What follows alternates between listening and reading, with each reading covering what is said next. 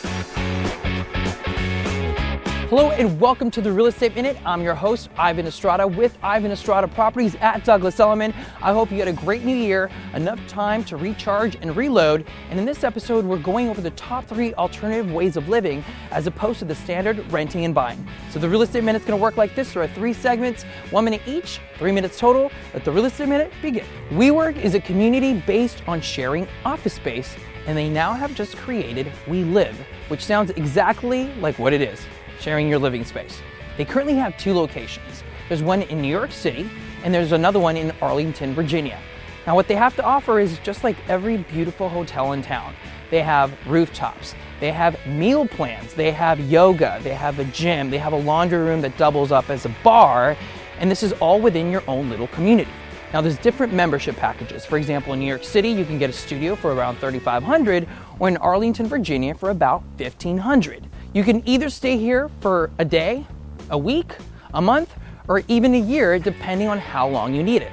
And pretty much all you need to bring is your own toothbrush and your clothes, and you're ready to go. Currently, there's only two locations, but they're looking to grow nationally and also internationally in every major city around the world. What if I told you that you can live by the sea and pay for a fraction of the price of what you pay for rent and a mortgage? Well, maybe not by the sea, but actually on the sea millennials are now looking for houseboats as an alternative way of living. Now, in Marina Del Rey, you can rent out a spot for about $1,000 a month, and that gives you city water and sewage, and all you need to do is bring your boat.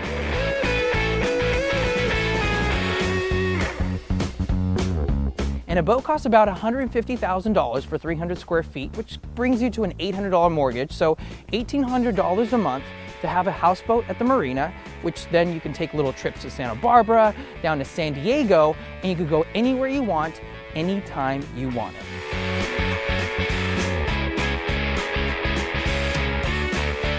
So $1,800 to live by the sea.